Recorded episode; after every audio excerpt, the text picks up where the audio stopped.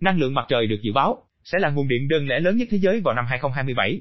Từ việc cung cấp năng lượng cho châu Âu bằng mặt trời vùng sa mạc Sahara, cho đến việc đưa các mảng quỹ đạo vào không gian, đây là năm bước phát triển thú vị nhất gần đây trong lĩnh vực này. 1. Châu Âu cắm mình trong nắng sa mạc. Năng lượng mặt trời được thu hoạch từ các đụng các cháy nắng của sa mạc Sahara, được thiết lập để cung cấp năng lượng cho hàng triệu ngôi nhà ở Anh và châu Âu.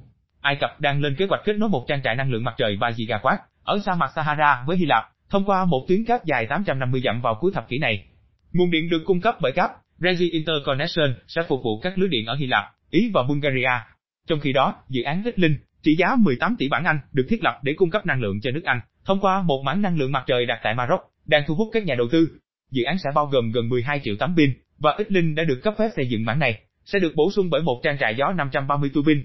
Nó sẽ nằm trên 370 dặm vuông sa mạc ở vùng Guelmim Âu nào của Maroc, và sẽ được liên kết với bờ biển phía bắc Devon thông qua 2.360 dặm cát biển, dài nhất thế giới. Dự án gần đây đã phải đối mặt với sự chậm trễ, và một số nhà phê bình cho rằng nó sẽ nằm một phần trong lãnh thổ tranh chấp ở Tây sa mạc Sahara, nhưng dù sao, nó có thể cung cấp đủ năng lượng sạch để cung cấp nhiên liệu cho khoảng 7 triệu ngôi nhà. Thời gian có ánh sáng mặt trời vào mùa đông dài hơn ở vùng sa mạc Sahara, có nghĩa là các tấm pin có thể tạo ra năng lượng gấp 5 lần so với các tấm pin tương đương ở Anh trong khoảng thời gian từ tháng Giêng đến tháng 3.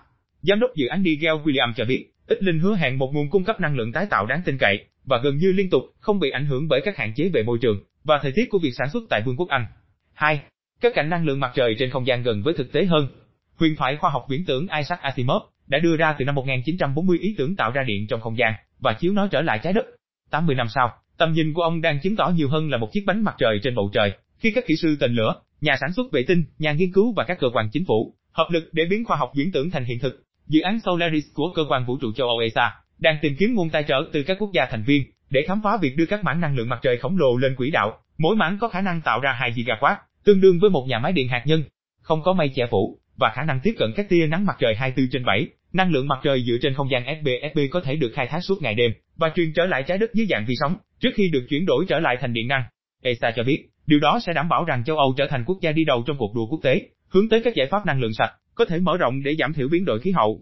Tại Vương quốc Anh, một tập đoàn dẫn đầu ngành, sáng kiến năng lượng không gian, hy vọng sẽ có một trang trại SPSP nguyên mẫu trên quỹ đạo vào cuối thập kỷ này. Hiện đang dẫn đầu cuộc đua không gian năng lượng mặt trời là công ty Cantech của Mỹ, đã phóng vệ tinh thử nghiệm của riêng mình vào tháng Giêng. 3. Bãi đậu xe năng lượng mặt trời hiện là bắt buộc ở Pháp. Quay trở lại trái đất, nơi Pháp đang vơ một chút và và vươn vào tham vọng năng lượng tái tạo của mình, bằng cách bao phủ các giải nhựa đường bằng các mảng năng lượng mặt trời rộng lớn. Các luật mới được Thượng viện Pháp thông qua vào tháng 11, có nghĩa là các bãi đổ xe mới và hiện tại có không gian cho ít nhất 80 phương tiện phải được che phủ bởi các tấm pin mặt trời.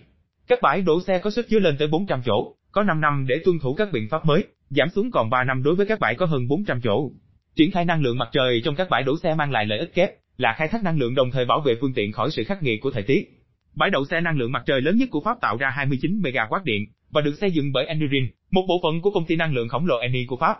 Bao phủ 22 hecta 54 mẫu Anh của nhà máy sản xuất ô tô Stellantis tại Sochetau, gần biên giới Thụy Sĩ, nó đáp ứng nhu cầu năng lượng hàng năm của 13.000 người. Enerin hiện đang huy động vốn từ cộng đồng cho một bản 44.000 bản trên địa điểm của trụ sở chính của Volkswagen tại Pháp, nơi sẽ tránh được 2.100 tấn CO2 mỗi năm.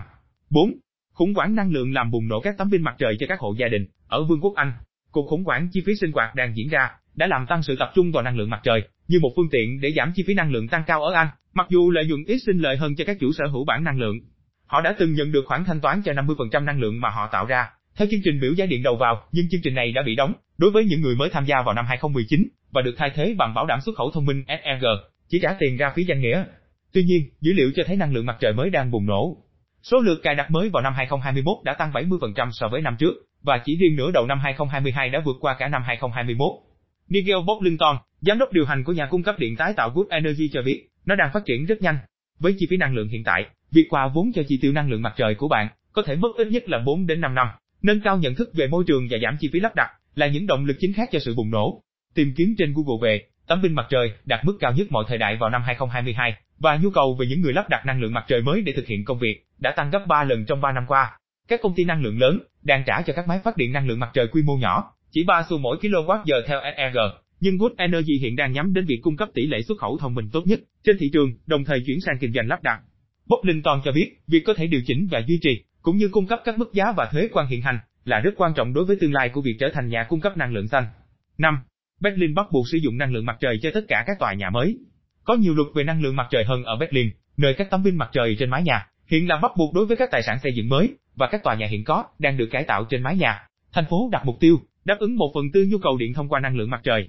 Các quy định mới áp dụng cho cả các tòa nhà trong nước và thương mại, nơi mà gần một phần ba diện tích mái của các khu phát triển mới phải có năng lượng mặt trời. Luật năng lượng mặt trời Berlin đã được xây dựng trong vài năm và dự kiến sẽ tiết kiệm được khoảng 37.000 tấn CO2 trong vòng 5 năm tới.